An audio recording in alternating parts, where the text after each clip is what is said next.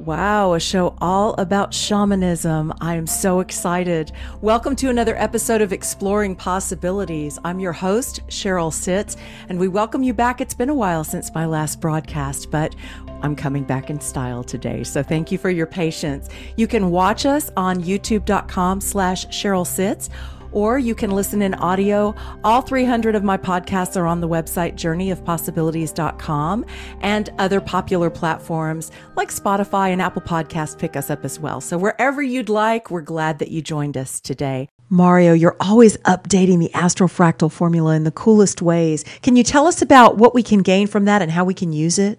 The astrofractal is your birth date and name in a fractal format based on a formula that I created. And that creates the fractal, what I consider to be the soul footprint of your of, of your soul, based on all that information. You can use it for meditation and kind of look at it and just ponder some of your things you're going through. Or sometimes if you just need to go deeper, look at some sections of the fractal, the astrofractal that I create for you, and just what is that point in life? Because it, the astrofractal is a representation of your entire life. And when you look at them, if you go to astro fractal dot com and look at them, you can see there's like little ups and downs on the edges and that kind of stuff. And I can even do readings for you there, but you definitely can read it yourself. It's just a matter of just looking at it, concentrating, meditating, or even, you know, just print it out and make it into a big format. Or you can also buy the frame one that I have there and use it somewhere where you can just be in silence. Even put a black light on it. Who knows? It might look really cool under a black light. And there's so many possibilities about it. And it's you. So it's like looking in the mirror. And seeing the beauty of even the most complex and sometimes difficult parts of our lives. It's all there. That's the beauty of it. It has so much depth in it that I can almost see every part of our being, you could say. I can see, I might not know the specifics, but I can see in the fractals where there is something going on in this time or something going on around this time. Uh, and it's really fun for me to see these fra- astrofractals because everybody is different. There's not one that's alike. And then out of that, you also get a little certificate with your own unique number that you get out of it. And that number, nobody has that. astro fractals dot com. I have such a special guest. I... I'm truly humbled and a bit nervous, to be honest, but uh, let me introduce you to Don Oscar Miro Quesada Solevo. He needs no introduction, but we'll go ahead. He's a respected Kamasca curandero and Alto Misayoc adept from Peru, founder of the Heart of the Healer or Thoth Shamanic Mystery School, and originator of the Pachakuti Mesa tradition, cross-cultural shamanism. An internationally acclaimed shamanic teacher, author, healer, and earth-honoring ceremonialist, he's also a fellow ethno-psychology, a fellow in ethno-psychology with the Organization of American States, and a member of the Evolutionary Leaders Circle. Don Oscar serves as an N G O observer to the U N Permanent Forum on Indigenous Issues and is founding counselor of its Interspiritual Dialogue Committee. He has been guiding ethno-spiritual pilgrimages to sacred sites of the world, and especially my beloved Peru, since nineteen eighty-six. His website is heart of the healer dot org, and he joins us today to discuss his latest book, Shamanism. It is truly an honor to welcome you, Don Oscar. It's mutual, my beloved sister, Cheryl. It's uh, always an opportunity to merge with the shamanic soul of those passersby that have been touched by the ineffable.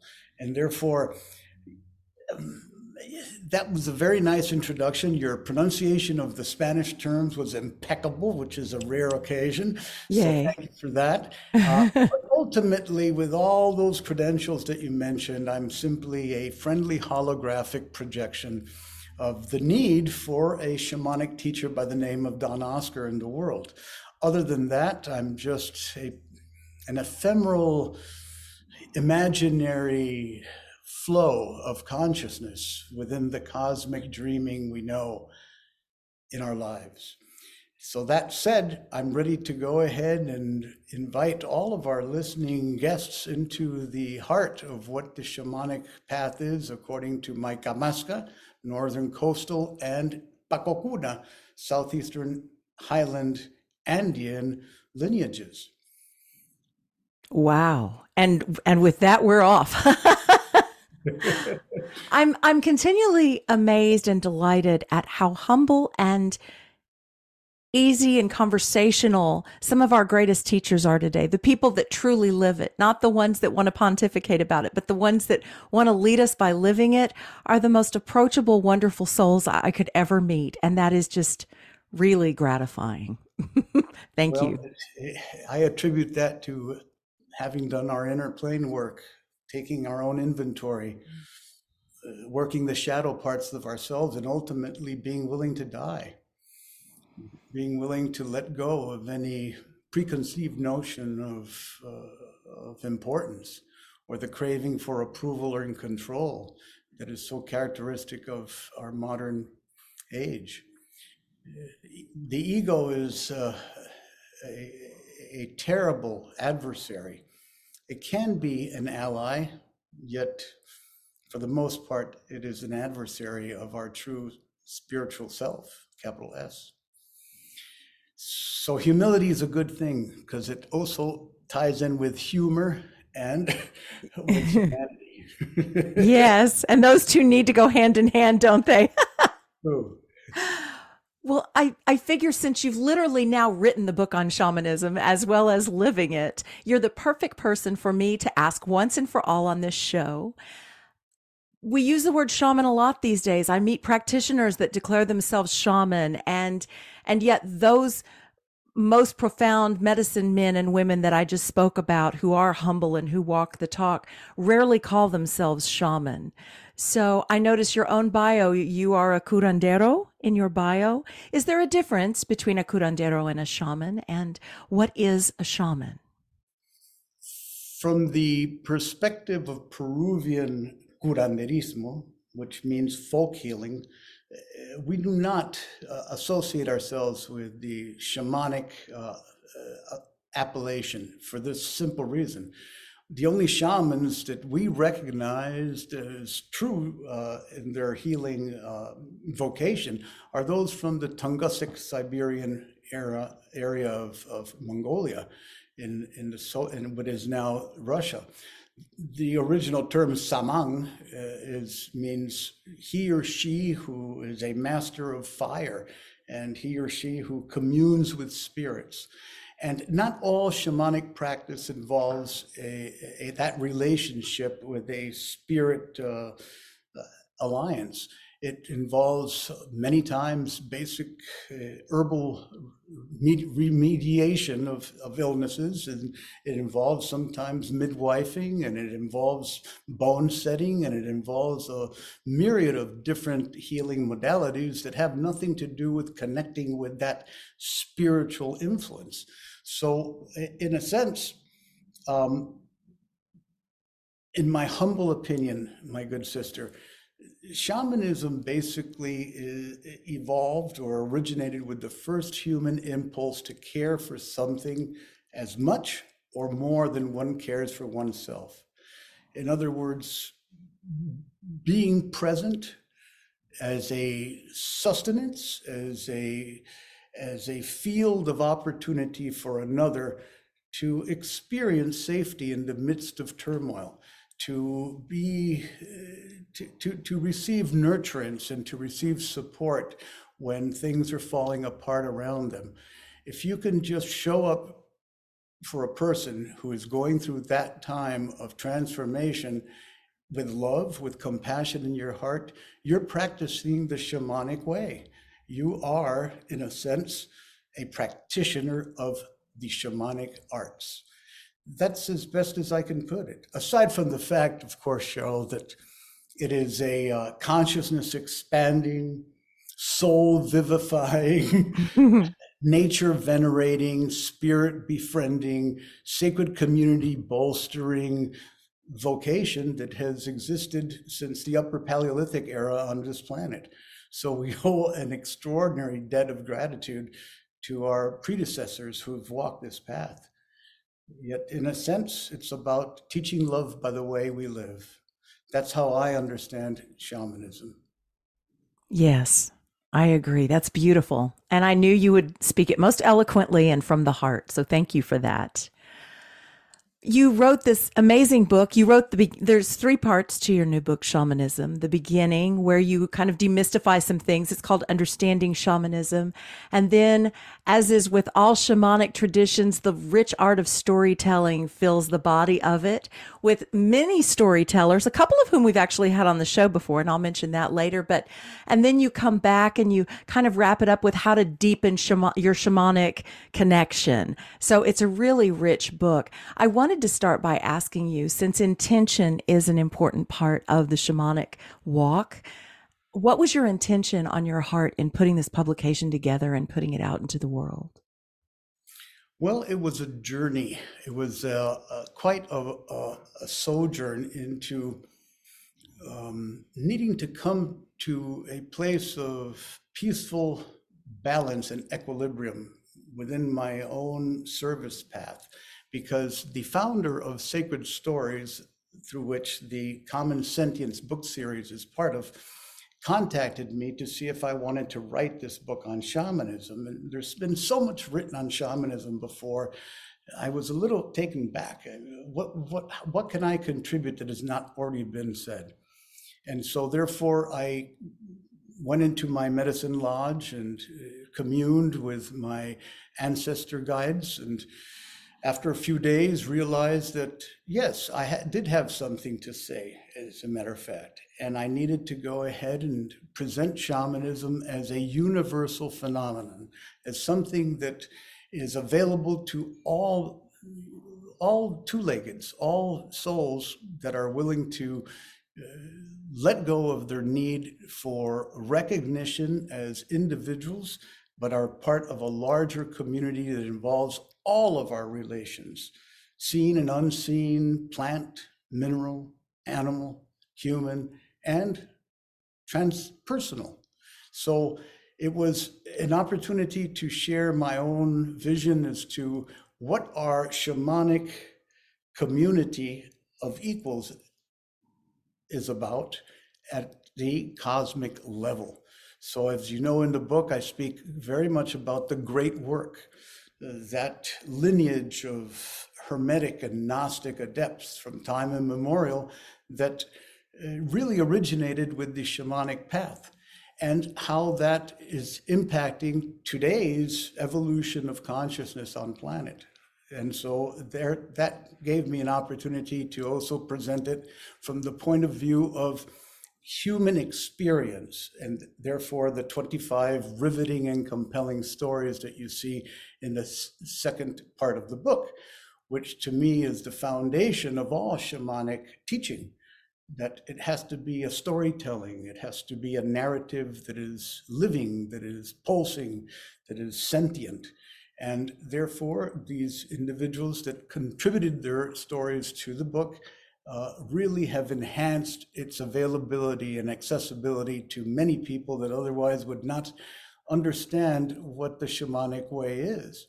And um, so it was a great honor to be able to write this book, uh, regardless of some of my initial misgivings. I think it's a wonderful contribution. And I, I loved that it was both historical and brain food, if you will, at the front end and, and at the end to kind of wrap it all up and, and teach us about shamanism, but then the rich storytelling in the middle. And I did pick up that you had a couple of stories in there as well, and that was interesting. I loved your share about invisibility, by the way. That was really powerful. I was reading along thinking, I wonder who wrote this one, and I never let myself look at who wrote it till I got to the end, and aha, it was you. What, how did you even begin to choose what was in and what was out of this book, with such a wealth of of stories to tell, of information to share? I wouldn't have wanted to be an editor for this book. I would have just kept making it bigger and bigger because there's so much to share. How did you take that task on? Well, f- fortunately, I was not given the responsibility of selecting the stories. That was the editor. That was the the people behind Sacred Stories. uh, because we had over seventy submissions for this particular book. And and uh, and many of them in, that submitted their stories knew uh, up front that I wasn't the one that was going to make the decision making at the end. Uh, so therefore, um, that relieved me of a great deal of responsibility, because many of the people are have been students of mine, and you know it's a little tricky as to not wanting to have favorites. Yes. How did you choose your own story? The, the, the, and, and for the listener that hasn't read the book yet, you shared an early life story. And then at the end of the stories, you shared your personal story about invisibility. How did you select those two? Well, that was very simple, because both of those stories are in my uh, book, Lessons in Courage, Peruvian Shamanic Wisdom for the Modern World, that was published in two thousand eleven. And it contains various stories and tales of, of my own shamanic apprenticeship with my both of my mentors, Don Celso and Don Benito. So the two that I selected were the most, I would say, um, uh, appropriate to help people cross the veil between the material and spiritual realms. And that was my purpose of selecting those, because they both speak about being able to walk as between both worlds, the seen and the unseen. And in the first, of course, it, it talks about my experience as a child encountering these luminous beings. And these stories may seem incredulous to most people, to most uh, ra- rationality-based uh, factual types, yet I'm telling it as it is. These have been my experiences, and whether a person can see them as uh, legit or not is up to their own ability to dream and imagine beyond their curtailed uh, five sensorial uh, conditioning. And therefore, I took the risk of putting them in there. Now, as a risk, it became an extraordinary rite of passage, an initiation, not only for myself, but hopefully for those who read these stories, that can take them into another, more expanded level of consciousness and awareness, that there exists much more to life than our very reduced understanding of what it means to be human in a body. Now, these are a lot of words to say simply that these stories invite you to dream something that is you, that heretofore was dormant and still is available to awaken fully as a healing gift to the world. I was very inspired by them, very inspired by them. All of the stories were just fabulous, and, and they really just stretch and bend what we call reality in so many new ways. And mine has been a shamanic path for the last ten years, and I'm still amazed and, and still expanding and growing. And I don't think it's ever going to stop. I think that's the joy of it for me. It's a, yes, it's a path or, or a, a life way without finality, much like the process of individuation that is spoken about in Jungian studies. We are always on this transformative journey of refinement as, as souls. And there's no one that I know of that can tell us what the end result is, except merging with source, right? Right. So this is a perfect place for me to bring in one of the quotes from the book. You wrote, "There is no environment save in our imaginations. We are the earth. What surrounds us is us. It shapes us as we shape it. We must dedicate our dreams, thoughts, words, and actions to the well-being of our species-wide Earth community as a whole, and to the work of restoring wonder and a sense of reverence to our world." It was so beautifully stated. And as I reflected on that quote this morning, I remembered in my own life, I have moved from a very busy city, Houston, Texas. I'm in Texas, moved into the country. As I've gone into this shamanic path, I had to get out of the city for me. But there are many people who in this modern world wake up, rush to get ready, hop into a car, drive to a place of business, work all day, hop in the car, drive home. Their feet may touch concrete, if anything, outside. They don't feel the, the, with their senses, what's going on in the world, a natural environment. And it makes me wonder if nature is our inspiration to get back to that. How do we start to reconnect in these cities where we are lucky if we see a park in a week or, you know, go somewhere on the weekend? How can people start to allow this in and start to feel the benefits and change of the more shamanic style of living? Well, there is a thing called urban shamanism, as a matter of fact. And uh, as It's it's simple to reconnect with Mother Nature, even if you are in a jail cell in some penitentiary.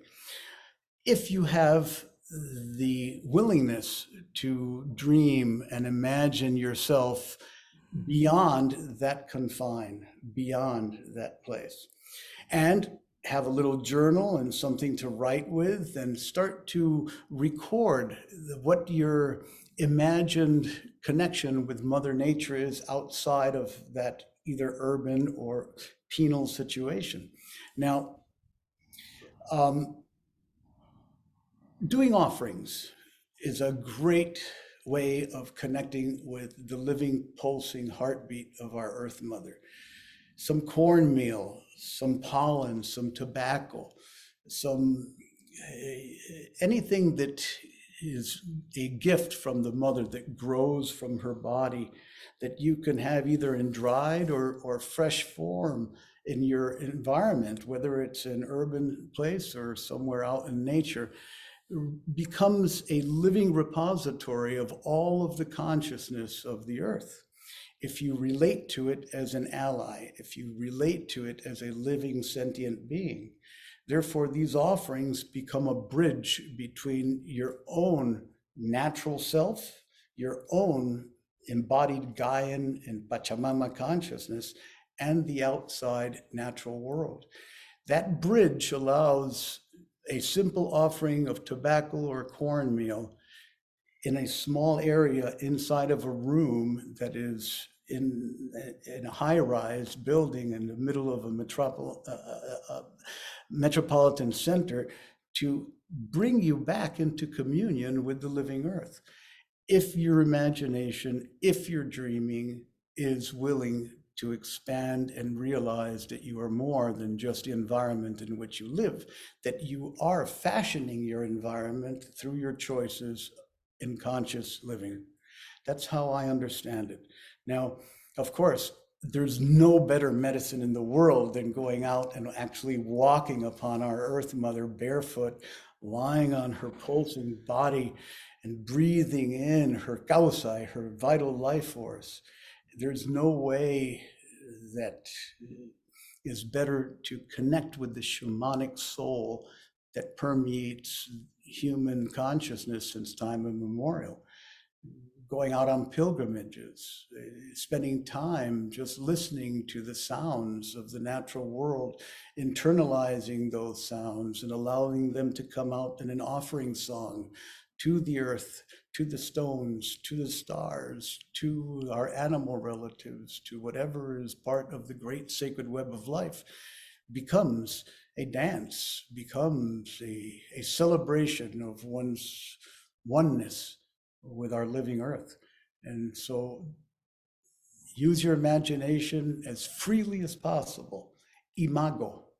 That's that's how I would approach it. If you are limited in terms of your exposure to the actual living natural world.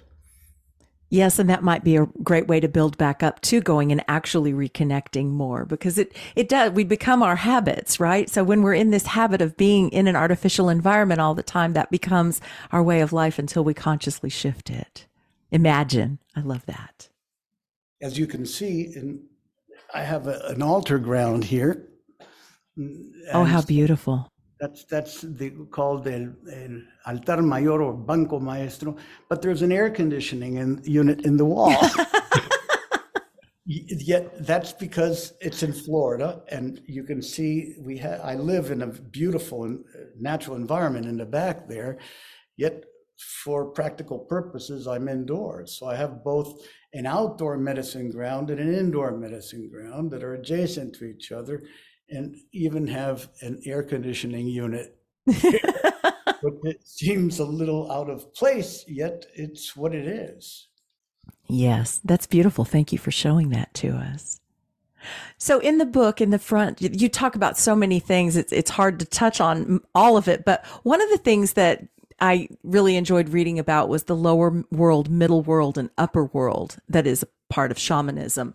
And maybe you can connect for us, tell us a little bit about what that is, and then how that has its strongest relevance for us today in this world. Wow, you have some great questions. Well, thank you. Good. Um, the three worlds in shamanic uh, tradition are ubiquitous throughout the world. Every shamanic culture or um, society understand that we live in three different realms of consciousness. The transpersonal, more elevated spiritual realm known as the upper, quotes unquotes. In, in the Peruvian shamanic traditions, we understand it as a, a superior or sublime, more elevated state of consciousness, because these worlds are understand, understood, at least in my tradition, as pachas, P A C H A. And a pacha means world, time, place, space, uh, realm, ultimately bardo, a, a, a state of consciousness, not a physical three-dimensional place, but a, a, a habitat that one can inhabit, but at the same time also modify, mold, fashion, change, and make adaptive to one's needs. So every world has is composed of various denizens, various um, beings that are, populate that realm. The upper world, more angelic, more elevated, more refined spirit type beings. The kaipacha, or the middle world, this state of waking consciousness, the family and friends that surround you, as well as all of the, the allies in the natural world and the three-dimensional realm that we live in, and the inner world, or the what's called the lower world, the internal, or the what I would call more imaginal, uh, thonic soul world. Because it's not lower in terms of something less than, it is deeper and more interior. So think of the three worlds, or we can think of the three worlds as the intrapersonal, the interpersonal, and the transpersonal levels of human consciousness.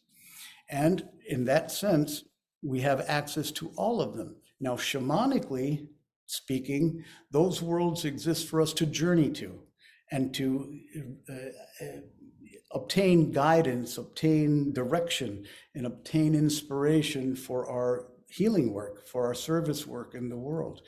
Therefore, it's very important to cultivate the ability to journey to each of these separate or distinct, although they're interrelated, they are, they have their own unique qualities and medicines and uh, uh, uh, and teachings that one can access. So it's important to cultivate the ability to journey to these realms and to expand your consciousness and your understanding and relationship with them. Um, personally, I feel that uh, th- they are seamless in their relationship, that if you visit one, you always are going to have access to all the others, that they don't have to be separate levels, but they are a a flow, a flux. I, I hope I make myself clear. So in a sense, think of it this way, my love. You have a, a dream in your sleeping state. You have a reverie in your daily thinking, you're, you're, you're fantasizing, you're imagining, and then you have this waking conscious cognitive realm. There are elements in all three, your sleeping dream, your reverie, and your waking dream, that are the same. And those, that means that you're living your medicine. The same is true with the three worlds. When you learn to access all three of them, you realize that they're not separate, that they are, that they, they comprise who you are as a child of the great dream, the cosmos, uh, the great mother's dreaming of ourselves into being. In that sense, the three worlds are simply yourself awake to your own infinite and eternal nature. Wow, how eloquently you describe all of this. I just love it. And it's such a pl- privilege to be able to sit with you today and hear your descriptions of these. And I know for me, when I started the healing, I realized that my Americanized way was to avoid pain. And so if it hurt, I had always masked it in some way or another. And so the first few years were pretty painful. And it kind of brought me some reassurance to read in the book that that's shamanic initiation. That's any kind of transformative state. You talk about the stages that you go through, and, and it is, it's this ego death, and there's unpleasantness, and there's these things. And then on the other side of that is where I felt more of what you were talking about, the seamlessness between the worlds. There were worlds I was blocking, and so that wasn't seamless. It was very distinct. And so that's starting to blend for me. And I think we call it integration in some sense, but it is exciting when they start to blend together and, and have access to all three at similar times. it's, it's, a, it's a wonderful gift uh, to realize that you're whole and that you've been whole all along. Yes. Forgotten that you were. Yes, exactly. Exactly. So that I, I kind of wanted to mention that, because if somebody's listening to this that's in that place and thinking, why do I want to do this work, or what have I started and now I can't go back, and I'm in the dark night of the soul, as we call it, that it is so much brighter just beyond this. So hang in there, stick with it. It's so worth it. As there's a Sufi saying that goes like this, uh, I, I paraphrase, on their, on their way to heaven, the saints are eaten alive. So what that means is that to contact, connect, and, and merge with a more expansive sense of what it means to be a spiritual being in a human body isn't an easy thing. We need to go through some Uh, trials and tribulations and some pitfalls and perils on the path. Every shamanic initiation involves uh, hardship and and and personal sacrifice of sorts for it to be a, a, a true death and rebirth, right? And so that is why I emphasize in, in the book those moments of of breakdown that lead to a breakthrough, to use that cliche. And yes. Fundamental to the shamanic journey, like you said, your your own doubt, insecurity, your own resistance, shame and guilt, everything that kept you from knowing that you are enough exactly the way you are, uh, is like grist for the mill. It's important. Yes. Adversity is the crucible upon which the spirit is forged. Yes, it is. We'd like it to be otherwise, but it is. Well, I was really excited to see that your involvement at the U N, and I was asked to bring that up to you and to ask you at a global level, you know, some of us, what we believe we're seeing at the global level is is less than the success that we'd hope to be seeing, uh, as far as connection to the world and to the elements and to the the connectedness of all that is. What do you see happening at the global level through through the roles that you are involved in that can uh, that that is other than? What do you see that brings you hope and excitement and promise? Well, many things, and to begin with, Um, I've participated as an invited observer to the U N uh, in the past. Currently, because of my other activities with the evolutionary leaders and other organizations, I'm, I'm not that enmeshed in there, but I do have colleagues that are uh, part of the interspiritual uh, caucus there. And so I'm part of these, uh, what we call synergy circles, these mm-hmm. teams, people that come together that are doing the work, the great work. And so I can say that um, in the middle of how discouraging uh, it seems to be alive in this time and age on planet because of the the forgetfulness of our own divinity, the estrangement from the sacred dimensions of life that is behind all of our dissonance and and and suffering and pain right now as a humankind, that there are groups and individuals working very hard behind the scenes to establish a a field of influence that first of all becomes our planetary noosphere. It's like this global field of consciousness that at the right time trickles down into the into the lives of, of the many, and uh, over time becomes a wake-up call. It becomes like a little alarm clock that has been seated in our hearts. And so I see this alarm clock going off in many ways and by many people across the globe. So I'm quite optimistic that the rite of passage that we are experiencing, the birthing we're experiencing upon beloved Gaia Pachamama right now, it needs to intensify a bit more, believe it or not, before it leads to the actual delivery of this new child, this new earth that is prophesied by our ancient ones to be upon us. And this is different than the other moments of, of great transformation on a global level that we've experienced because of the power that human consciousness has in, in, in, in directing this new rebirth on planet.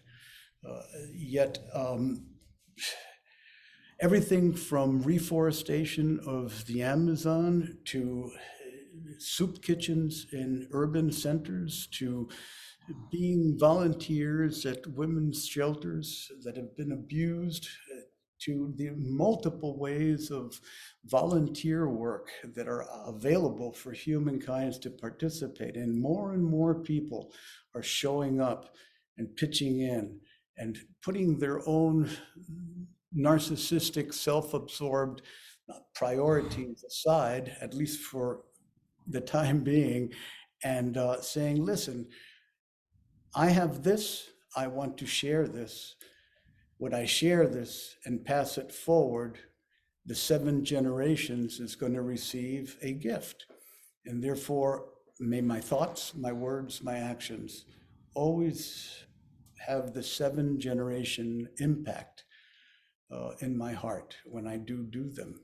So that's how I see it happening. I'm very confident that in due time, even though there's my ancestors, my teachers said, humankind is two hundred years behind schedule according to the agenda of the Intergalactic Confederation. Yes. Yet, uh, you know, that said, if we're behind schedule, it means that we still have a schedule, and that's more important than not, if you get my drift, because we yes. could be totally out of time. Yes. Hmm. Oh, that's exactly what my heart needed to hear today. Sometimes I get sucked into the illusions too. You, uh, you wrote something really great at the, well, there's something really great at the end of your bio in the book, and I'm going to share it because it's along the lines of what you're saying. When we surrender the need to figure it all out and cultivate the ability to let it all in, our earth walk becomes a sacred dance of healing service on the planet. More than the world needs saving, it needs loving. That brings it right down to something we can all do. Certainly. Munai, compassive, deep, feeling and love is our true nature, bhakti, agape. These are uh, experiences of being that in which we remain fully open to what life brings us, without resisting, rejecting, or filtering out anything. To be able to cultivate that ability to let it all in, as I mentioned earlier, requires a death, a death of the self. It requires a letting go of one's um, need for recognition, for approval and control by an outside world. And it this sometimes can take place spontaneously through a near-death experience, or th through some sort of traumatic event, or through many uh, expanded states of consciousness, either uh, consciously uh, initiated through the use of sacramental plant relatives or through deep meditative practice. But there's many ways of awakening or expanding our consciousness to reach that place of pure loving presence. Because in the way of our of my ancestors in Heart Island, it's called Heart Island, the greatest power we have is the power to love unconditionally oneself, others, our planet, and the cosmos as, you know, as, as a whole. That, that vibration of true, unadulterated, loving being uh, neutralizes everything that is of a lower astral nature, of a more dense and sluggish vibrational frequency. And therefore, every act that we do as shamanic practitioners, at least in the Pachakuti Mesa tradition of cross-cultural shamanism, begins first with opening up our hearts to being pure, unadulterated love, munai.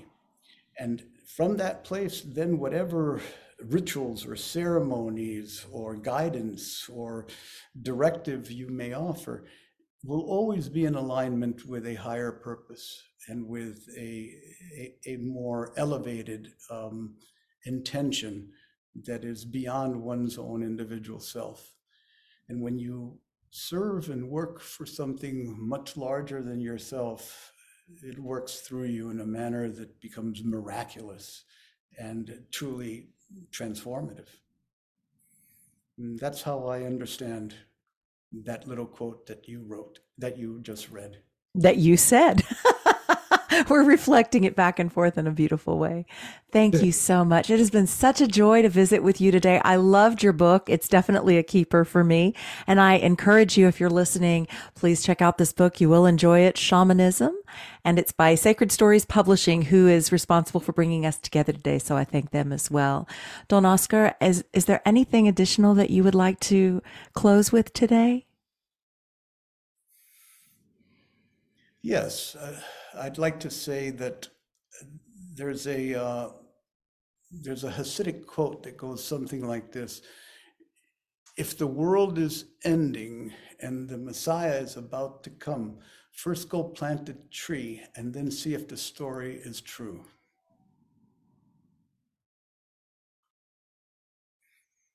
you, you get it?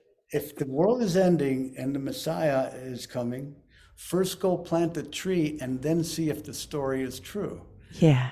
Bring life into the world. Continue to beautify and sanctify the planet that is our home.